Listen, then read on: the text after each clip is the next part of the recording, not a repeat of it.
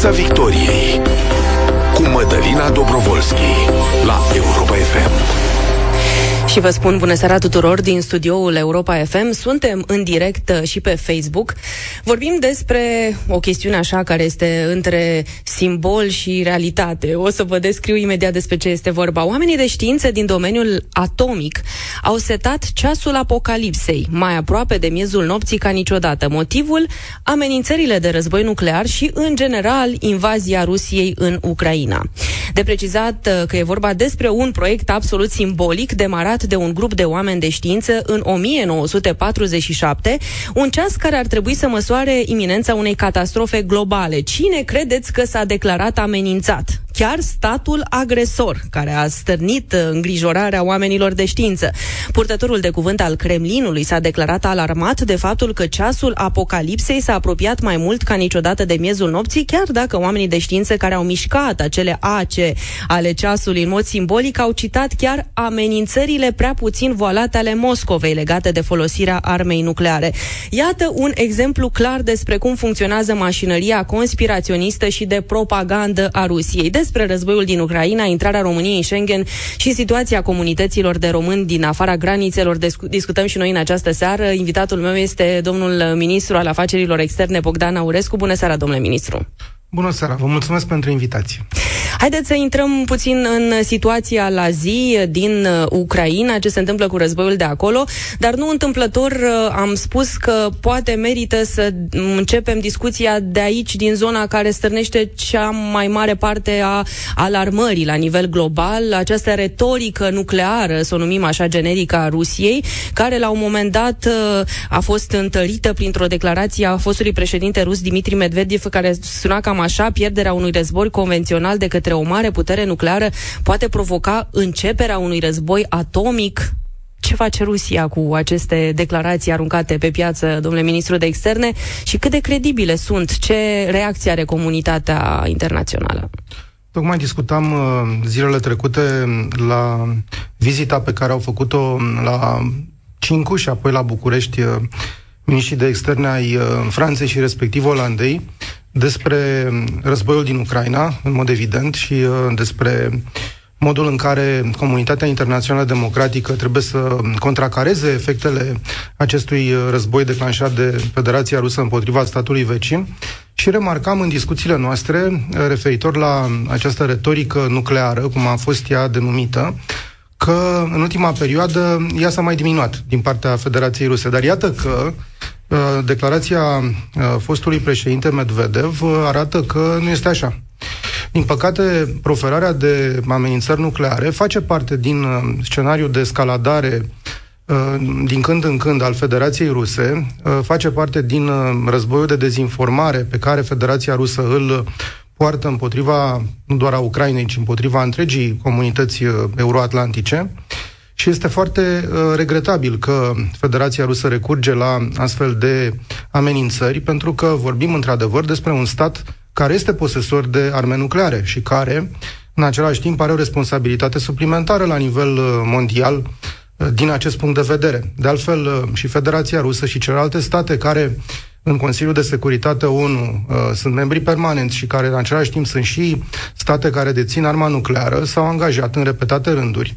Inclusiv anul trecut uh, a existat o astfel de declarație comună prin care își uh, asumă o anumită responsabilitate și un anumit tip de conduită față de uh, comunitatea internațională atunci când este vorba despre armele nucleare. Ne aducem aminte că și la începutul uh, războiului din Ucraina, Federația Rusă a mai recurs la astfel de amenințări. De asemenea, ne aducem aminte că Federația Rusă a folosit și uh, acel uh, tip de, dez- de dezinformare legat de uh, bombele murdare, așa zisele bombe murdare pe care Ucraina le-ar fi pregătit pentru a fi folosite în război, ceea ce s-a dovedit a fi uh, complet neadevărat, inclusiv prin inspecții pe care Agenția Internațională pentru Energie Atomică le-a făcut în uh, Ucraina, în diverse locații, în diverse laboratoare. Uh, prin urmare, nu este ceva nou, dar cu siguranță este îngrijorător și este extrem de condamnabil. În altă ordine de idei, am remarcat faptul că nu doar comunitatea euroatlantică a transmis la rândul său avertizări către factorii responsabili din Federația Rusă cu privire la neutilizarea uh, armelor nucleare și cu privire la caracterul inacceptabil al acestei retorici. Vă aduceți aminte, uh, cu siguranță, de uh, declarațiile conducerii Chinei în acest sens.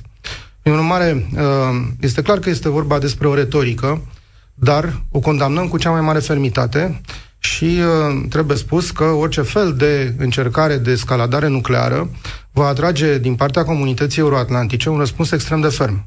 Și aș completa întrebându-vă în uh, limbaj diplomatic dacă pur și simplu un stat poate să facă unele declarații și apoi uh, să aibă comportamentul invers și cum poate fi sancționat acest uh, fapt. Mai este credibilă Rusia în vreunul dintre scenariile posibile în contextul în care a încălcat, uh, nici nu pot să fac acum o listă cu câte tratate internaționale de la drepturile omului, vorbim despre cele minimale, când te uiți civilii cum mor și cum sunt țintite în fiecare zi zone care sunt până la urmă civile. Care mai e credibilitatea Rusiei și dacă poate la un moment dat uh, în zona diplomatică să mai revină la masa dialogului? Cu siguranță că este o atitudine care, uh, dacă mai era nevoie, uh, subminează grav credibilitatea Federației Ruse, mai ales atunci când aceste declarații se fac de la un astfel de nivel. E adevărat, Federația Rusă a încălcat grav nu doar aspectele esențiale, fundamentale uh, ale uh, dreptului internațional, ale ordinii internaționale bazate pe reguli. Dar știm foarte bine, prin acest război, uh, Rusia a încercat să submineze parametrii arhitecturii de securitate la nivel euroatlantic. Adică, până la urmă, gradul de credibilitate al Rusiei oricum este foarte scăzut în acest moment, tinde spre zero, mai, mai degrabă tinde spre negativ chiar. Însă, uh, cu siguranță, astfel de uh, retorică nucleară trebuie să fie uh, condamnată extrem de ferm. Ați uh, făcut o declarație la reuniunea G7 Plus la nivel de miniștri de externe despre cum ajută România și cum ar putea să ajute în continuare comunitatea internațională, mai ales în contextul acesta în care este iarnă și dificultățile pe câmpul de luptă sunt foarte mari. Spuneați că este nevoie de creșterea asistenței acordate Ucrainei. Poate că ar fi momentul să detaliați puțin cu ce participă România și nu mă refer aici la partea militară neapărat. Știm că este vorba despre un hub uh, prin care sunt uh, Uh, trecute ajutoare umanitare și uh, știm că situația din punct de vedere energetic nu este una foarte bună acolo și de asemenea o mână de ajutor vine din partea României și pe această dimensiune. Da, am participat la această reuniune G7+, Plus, uh, care a avut loc pe 24 ianuarie și mă bucur că România a fost gazda primei reuniuni în acest format dedicată securității energetice a Ucrainei, în marja reuniunii ministeriale NATO de la București, de la sfârșitul lui noiembrie, pe care eu am găzduit-o. Uh, și a fost de altfel prima reuniune G7 uh, plus G7 în orice caz și G7 Plus care a avut loc uh, în România și prima la care a participat România. Mă bucur că am putut să reprezint România la aceste reuniuni. Această reuniune sau acest format, mai bine spus, uh, care este um, denumit în limbajul nostru de specialitate diplomatic, un fel de Rammstein uh, energetic, um, are rolul de a ajuta Ucraina prin coagularea sprijinului comunității internaționale, prin coordonarea eforturilor la nivelul tuturor actorilor care se implică, nu doar la nivel G7, ci și la nivel uh, european și la nivelul vecinilor uh, nemijlociți ai Ucrainei, pentru a sprijini uh, poporul ucrainian să treacă peste aceste dificultăți create de bombardamentele inumane asupra infrastructurii civile din Ucraina. Rusia, de fapt, și am spus-o și în acea reuniune, încearcă să uh, submineze uh, reziliența societății ucrainiene, să facă poporul ucrainian să nu mai sprijine eforturile guvernului ucrainian, eforturile armatei ucrainiene de eliberare a teritoriului atacat uh, și ocupat, invadat ilegal de uh, Rusia. Practic, uh, această reuniune a, a prilejuit din partea tuturor participanților expunerea mijloacelor concrete de ajutor din punct de vedere energetic pentru Ucraina. Și aici Rom- România are deja un istoric important. Uh, vă aduceți aminte că anul trecut, în martie, Ucraina și Republica Moldova s-au conectat la rețeaua europeană de energie electrică. Și România a ajutat în acel moment uh, acest proces pe care noi l-am susținut. Și România a fost, de altfel, primul stat membru al Uniunii Europene care a început în vară să importe energie electrică din Ucraina în dorința de a ajuta uh, economia ucrainiană. Ulterior, după ce în octombrie bombardamentele uh, rusești au țintit infrastructura energetică, Ucraina nu a mai, nu a mai putut să exporte uh, energie electrică. Din potrivă, uh, a fost în situația de a solicita sprijinul comunității uh, internaționale. Și atunci uh, și noi am intervenit. Vă aduceți aminte că am organizat uh, în septembrie, deci am anticipat cumva uh, cu aproximativ o lună această situație la Odessa, o reuniune trilaterală România, Republica Moldova, Ucraina, dedicată sporirii interconectivității energetice între cele uh, trei uh, state. Vom mai avea încă o întâlnire în luna februarie, dedicată tot uh, acestor aspecte de interconectivitate energetică. De asemenea, am arătat că România, prin hubul umanitar de la Suceava, Suceava a uh, facilitat tranzitul de generatoare electrice. De exemplu, Franța a uh, transmis recent Ucrainei prin hub de la uh, Suceava 163 de generatoare de mare putere pentru Ucraina.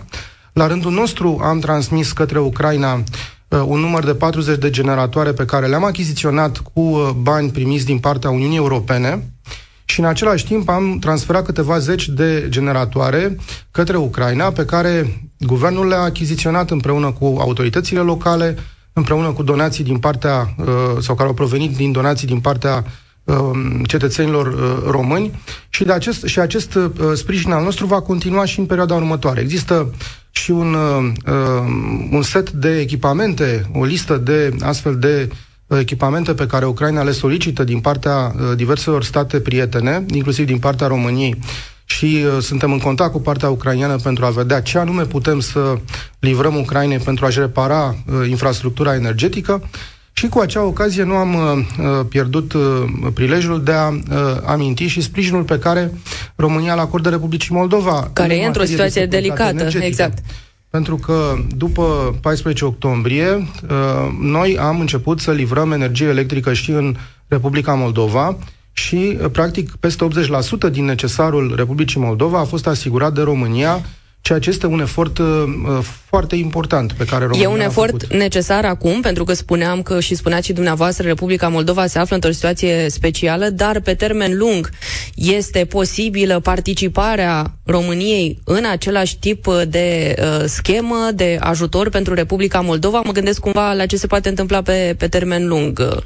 Noi suntem în contact direct cu autoritățile din uh, Republica Moldova, după cum știți, și uh, permanent încercăm să găsim soluții uh, la nivelul autorităților de resort, Ministerului Energiei, Transgazului și altor instituții care se ocupă cu aceste chestiuni.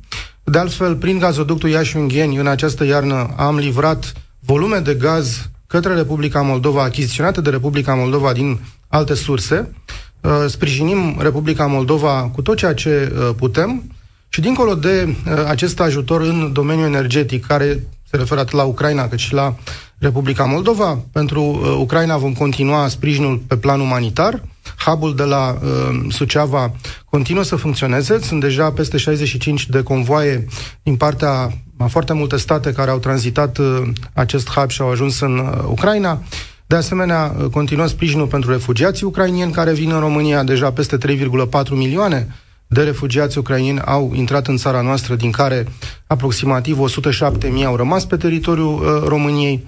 Știți că uh, am uh, ajutat acești refugiați cu uh, acces gratuit la uh, rețeaua de sănătate, la transportul public, la Uh, piața forței de muncă, uh, la uh, învățământ și, de asemenea, vom continua să facilităm tranzitul de cereale și de produse agricole din Ucraina. Sunt peste 11,7 milioane de tone de cereale și alte produse agricole din Ucraina care au trecut prin România de la începutul războiului. Și o schemă de ajutor care ar trebui gândită cumva pe termen lung? Credeți că războiul durează, este domnule nevoie, ministru de externe? Adevăr, este nevoie de uh, de gândirea pe termen uh, mediu și lung a acestui uh, tip de ajutor, pentru că chiar dacă uh, și ne dorim acest lucru, războiul se va încheia, sprijinul pentru Ucraina și sprijinul pentru Republica Moldova va trebui să continue. În egală măsură... Reconstrucția dacă... Ucrainei, în primul rând. Exact, cred în egală că... măsură, dacă ne, ne raportăm la uh, efortul de reconstrucție a Ucrainei, toată această infrastructură pe care România a modernizat-o, a pus-o la punct pentru facilitarea tranzitului de produse dinspre Ucraina către state terțe, inclusiv pentru a uh, ajuta la evitarea unei crize uh, alimentare mondiale, poate să fie utilizat și în sens opus. pentru a facilita reconstrucția Ucrainei, transferul de materiale, de alte servicii către Ucraina. Haideți să vorbim puțin, domnule ministru, și despre Cine plătește? Dacă Rusia, agresorul, va plăti la un moment dat sau cum va plăti, cum va fi făcută Rusia să plătească pentru dezastrul umanitar pe care îl produce și uh, știu că România s-a exprimat prin vocea dumneavoastră pentru susținerea adoptării celui de-al 10-lea pachet de sancțiuni, dar și pentru crearea unui tribunal internațional care să pedepsească această crimă de agresiune. Unde suntem din aceste două perspective? Pe de o parte, uh, noi am susținut în mod ferm uh, și foarte substanțial uh, adoptarea celor nouă pachete de sancțiuni de până în prezent și am contribuit extrem de constructiv la uh, efortul de atingere a consensului la nivelul Uniunii Europene. Uh, discutăm acum despre adoptarea celui de-a 10-lea pachet de uh, sancțiuni și uh, sunt convins că și aceste discuții vor uh, evolua în sens pozitiv. Dorim ca uh, înainte chiar de împlinirea unui an de la uh, momentul invaziei Uh, în Ucraina al uh, Federației Ruse să putem să adoptăm uh, acest al 10-lea pachet de sancțiuni. În egală măsură, sprijinim Ucraina și pe calea justiției internaționale.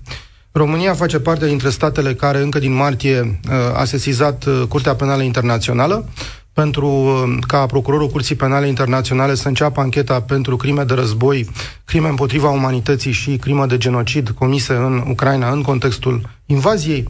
De asemenea, uh, România a exprimat uh, și a înaintat o cerere de intervenție în procesul declanșat de Ucraina la Curtea Internațională de Justiție împotriva Federației Ruse și voi fi din partea României agentul care va reprezenta țara noastră în acest uh, proces. De asemenea, România a uh, formulat o cerere de intervenție și în uh, procesul pe care Ucraina l-a declanșat împotriva Rusiei la Curtea Europeană a Drepturilor Omului și da, susținem și acest mecanism, un tribunal internațional care să pedepsească crima de agresiune.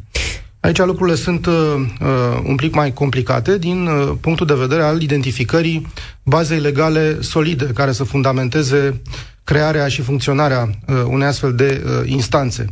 Uh, nu se pune problema din punct de vedere politic uh, al lipsei de susținere pentru uh, un astfel de obiectiv, dar este necesar ca baza juridică să fie una solidă, în condițiile în care, în cazuri anterioare de crearea unor astfel de instanțe, Consiliul de Securitate ONU a avut un rol relevant. Ori, în cazul de față, din cauza prezenței Rusiei ca membru permanent în Consiliul de Securitate cu drept de veto, acest lucru este mai greu de realizat, ca să nu spun imposibil în acest moment. Și atunci continuă eforturile la nivelul comunității internaționale și noi facem parte, România, dintr-un grup de lucru mai larg cu, care, uh, cu state care susțin acest uh, proiect pentru a găsi cea mai bună soluție în acest uh, sens. Și noi ne-am uitat la diverse variante de lucru, sunt, mă rog, tot felul de formule care pot fi avute în vedere, inclusiv formula unui tribunal hibrid, care să fie creat cu un birou al procurorului cu compoziție internațională, iar curtea să aibă uh, și compoziția internațională și uh, judecători din uh, Ucraina. În sfârșit, se pot imagina mai multe variante, discutăm și sper să găsim cea mai bună soluție. Vestea este că se va întâmpla până la urmă un tribunal internațional care va judeca Rusia pentru crimele de război. Pentru crimele de război există deja jurisdicția Curții Penale Internaționale. În cazul crimei de agresiune, din păcate, Curtea Penală Internațională nu are jurisdicție asupra Federației Ruse, deși în statutul Curții Penale Internaționale este prevăzută și crima de uh, agresiune. Mi-aduc aminte că am negociat introducerea crimei de agresiune în statutul Curții Penale Internaționale la o conferință care s-a desfășurat în 2010 în Uganda, la Kampala. Uh, dar uh, pentru crima de agresiune, în momentul de față, uh, este nevoie de o astfel de instanță. Piața Victoriei cu Mădălina Dobrovolski la Europa FM. Și invitatul meu în continuare este ministrul afacerilor externe Bogdan Aurescu. Vreau să vorbim puțin, domnule ministru, despre poziția Ungariei cu niște declarații le pot cataloga eu aeritoare dumneavoastră ca diplomat, desigur nu cred că puteți să faceți ace- acest lucru. Aș cita doar câteva declarații. Înțeleg că Victor Orban declară că Ucraina este no man's land și a comparat-o cu Afganistanul. Apoi a declarat că Ungaria se va opune și chiar își va exercita dreptul de veto în cazul cazul oricăror sancțiuni ale Uniunii Europene împotriva Rusiei, detaliază de ce sunt rele sancțiunile împotriva Rusiei, că din cauza a ceea ce se întâmplă acolo și a modului în care comunitatea europeană reacționează, noi suferim toți, cum comunitatea europeană, plătim suprataxe pentru energie și dacă s-ar opri acest val de sancțiuni, tot europeanul ar trăi, ar trăi mai bine. Evident, relațiile diplomatice Ucraina-Ungaria au ajuns într-o zonă extrem de rece. Ministrul ucrainean de externe îl va convoca pe ambasadorul Ungariei pentru a-și exprima nemulțumirea față de comentariile pe care le cataloguează ca fiind complet uh, inacceptabile. Uh, cum va fi adoptat acest uh, pachet, al 10-lea pachet de sancțiuni împotriva Rusiei, dacă Ungaria își exprimă dreptul de veto? Sigur că niciun pachet de sancțiuni nu a fost adoptat foarte ușor, pentru că de fiecare dată acest exercițiu al elaborării de sancțiuni, de măsuri restrictive, presupune o interacțiune între statele membre, între statele membre și Comisia Europeană. Comisia Europeană vine cu propuneri, statele membre vin și ele cu foarte multe alte uh, propuneri. Are loc o uh, discuție în runde repetate de negociere pentru acomodarea acestor poziții uh, uneori diferite.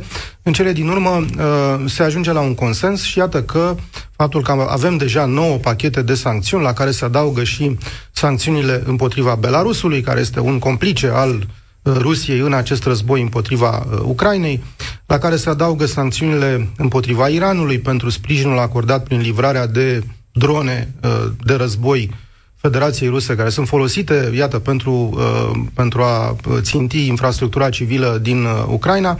Uh, deci sunt sunt multe uh, pachete de sancțiuni care au fost deja adoptate și de fiecare dată am ajuns la consens. Și uh, cred că și de data aceasta, și pentru al 10-lea pachet de sancțiuni, vom ajunge de asemenea la un consens. V-aș întreba care vi se pare că mai este acum strategia Rusiei, dacă putem înțelege ceva din na- noul narativ, pentru că au trecut de la denazificare și demilitarizare a Ucrainei și acum este apărare împotriva ostilității occidentale și a unei lumi unipolare. Am citat din uh, discursul uh, de la Kremlin. Da, am discutat uh, destul de pe larg uh, aceste schimbări de, de narativ uh, al Rusiei și la uh, forumul de la Davos, unde am participat și, uh, într-adevăr, există această uh, citire a unei schimbări de, uh, de discurs uh, care vrea să spună, de fapt, că uh, Rusia nu este în război uh, împotriva Ucrainei sau doar împotriva Ucrainei, uh, ci este de fapt în război cu întreaga lume uh, care se opune uh, dezideratelor, obiectivelor pe care Rusia le are. Dacă deci, dușmanul e mai mare, eșecul e mai ușor justificabil.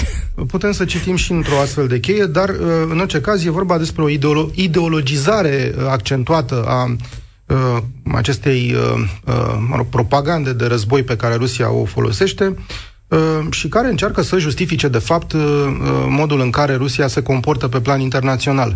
Pentru că trebuie spus că, apropo și de întrebarea anterioară, de fapt, Rusia este cauza pentru to- toate efectele acestui război.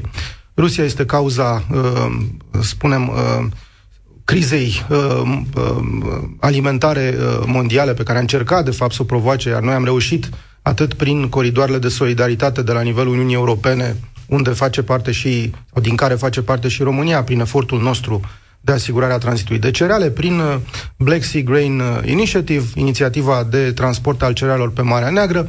Deci am reușit să contracarăm un astfel de, uh, de efort al Rusiei. Și mai există, evident, și alte efecte care s-au produs, inclusiv din punct de vedere economic sau din punct de vedere al prețurilor la energie. Noi am reușit, comunitatea internațională democratică, să contracarăm în mare parte aceste efecte și cu siguranță că Rusia înțelege faptul că la nivelul comunității internaționale, în sensul cel mai larg, acțiunile sale sunt percepute în mod negativ. Și atunci încearcă printr-o astfel de, uh, să spunem, schimbare de discurs, o nouă ideologie sau, mă rog, o variație a ideologiei de până acum, uh, să se justifice.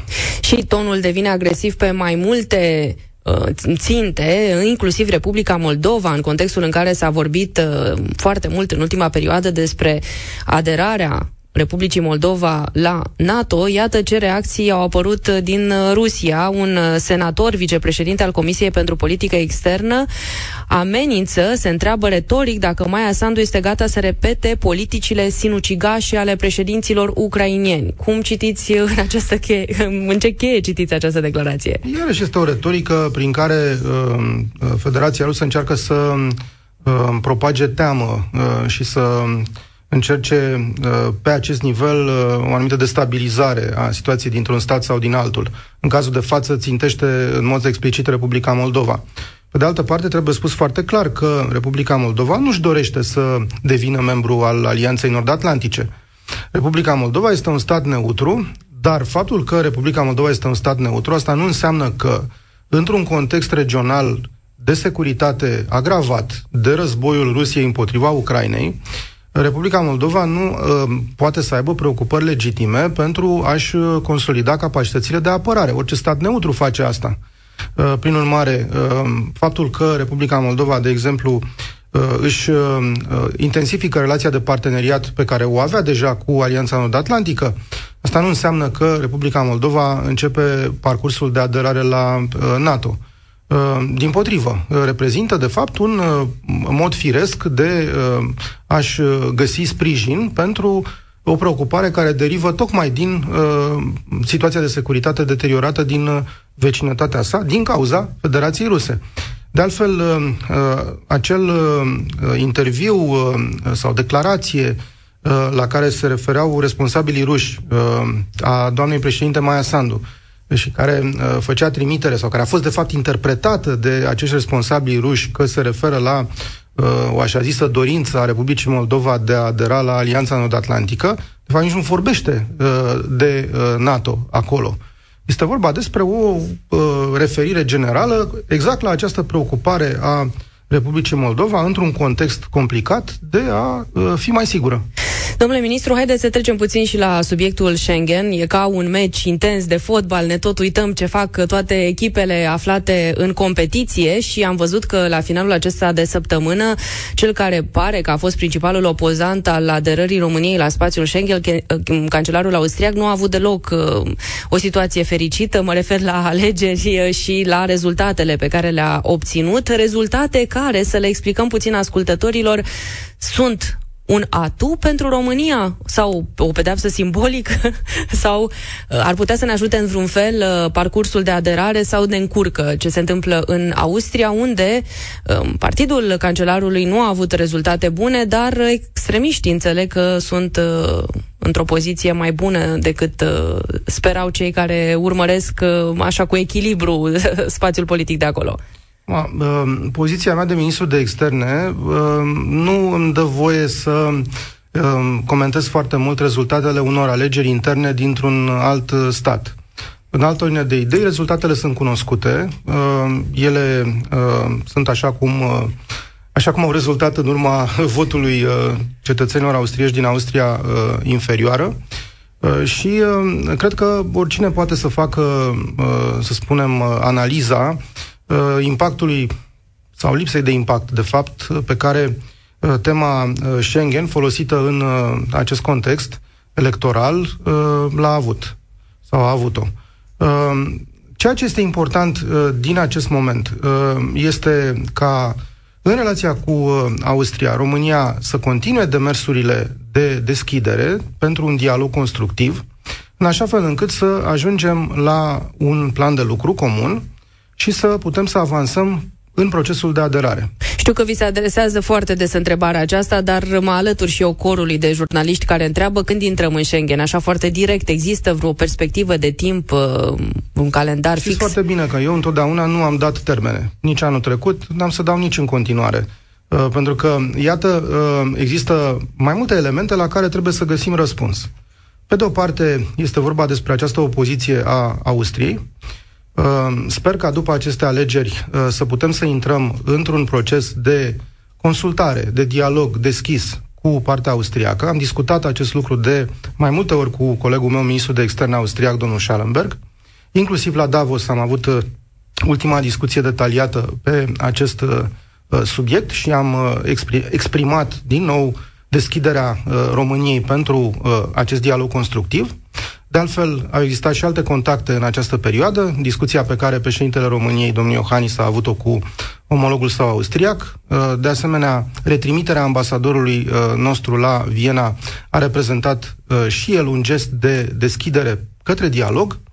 Uh, domnul ministru Bode a avut discuții cu uh, ministrul de interne austriac la Consiliul Justiție și Afaceri Interne de săptămâna trecută de la Stockholm, Consiliul Informal, uh, și decizia care a fost luată de către cei doi miniștri de interne a fost ca în perioada următoare să aibă loc discuții la nivel tehnic, la nivel de uh, experți. Și dacă tot ați adus aici discuția, aș sublinia puțin o declarație făcută de ministrul român de interne, care a anunțat că se vor relua discuțiile, așa cum spuneați și dumneavoastră, între structurile Poliției de Frontieră, Poliție Română, Inspectoratul General pentru Imigrări și toate celelalte structuri care sunt implicate din Ministerul de Interne în acest uh, important dosar Schengen, cu structurile similare din Austria și uh, este clar că principalul obozan important al aderării României din guvernul austriac alături de cancelar este și ministrul de interne austriac. Cât contează deschiderea acestui dialog în structurile uh, celor două state pe da, care le-am Este important acest dialog. Uh,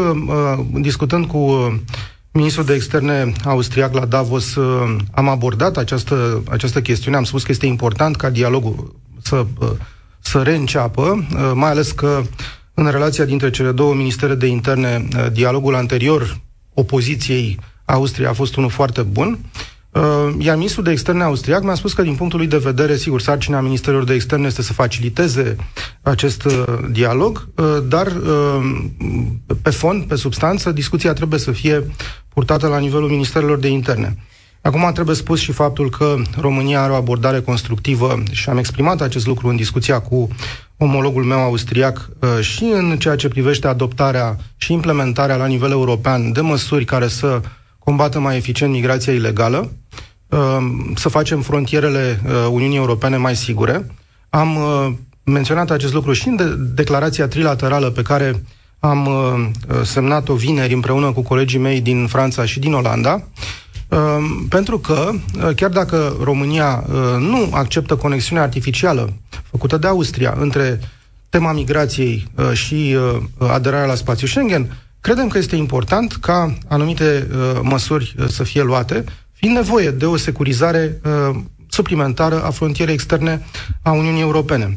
Și demersurile noastre în plan, atât în planul ministrelor de interne, cât și în plan diplomatic vor continua. Ați văzut că am avut foarte multe întâlniri și discuții în uh, debutul acestui an cu colegi de-ai mei. Am discutat cu 16 uh, miniștri de externe, respectiv de afaceri uh, europene, din tot atâtea state membre ale Uniunii Europene. Asta înseamnă peste două treimi din uh, numărul de state membre ale Uniunii Europene, care sunt în același timp și state membre Schengen, sunt 23 de state uh, în această categorie, pentru a, uh, pe de o parte, uh, menține subiectul uh, cald pe agenda europeană, pentru că asta este un lucru foarte important, pentru a fructifica momentumul de sprijin pe care România îl are la nivel european.